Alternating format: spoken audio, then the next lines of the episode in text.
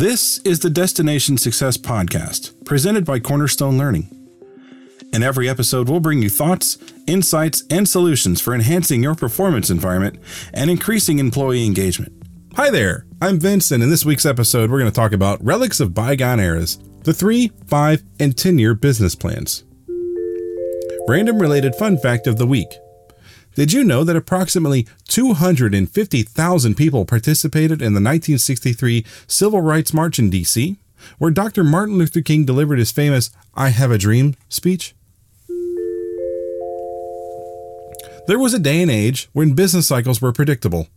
You could plan for a certain annualized growth, keep expenses in line, and while competition existed, you could plan for it, and global disruption was never a factor. Now, business cycles and windows of opportunity are often hours and weeks, not years. Now, don't get us wrong. Planning is important, or chaos would ensue. But Ridge financial, operational, and sales plans that don't allow for ever changing dynamics in our business world today can be the death of an organization. The corporate landscape is scattered with organizations unwilling or too slow to change direction in their long range business plans. Blockbuster, Sony Betamax, Blackberry, Compaq Computer, and the list goes on. They all had very solid three to five year business plans, or at least they did until the world changed around them. Dr. Martin Luther King was one of the greatest leaders of our time, but he didn't deliver a I have a plan speech. No, he delivered a I have a dream speech. While plans were created along the way, people were motivated and mobilized by Dr. King's dream and clear vision for something better in the future, not by a financial or logistics plan.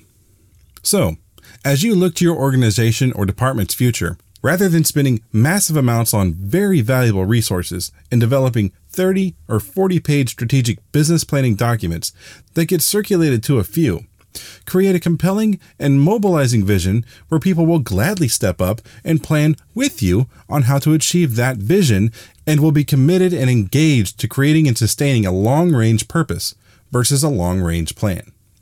Does your organization have a dream for the future that everyone can connect to and rally around? Or does it have a three, five, or even 10 year business plan, documents, and PowerPoints that will sit on desktops or in binders on shelves? Create the dream, and the plans will follow suit. Want to know more on the future of organizations? Contact us or take a look at our Organization Performance Reimagined white paper. For more information on how to actively engage your organization, join our Destination Success page or contact us. We'd love to hear from you. Thanks for joining us today. The Destination Success Podcast is a production of Cornerstone Learning. We bring vision and focus to an evolving management model and extend leadership and impact to every employee. We partner with you to enable success. We'll see you on the next episode.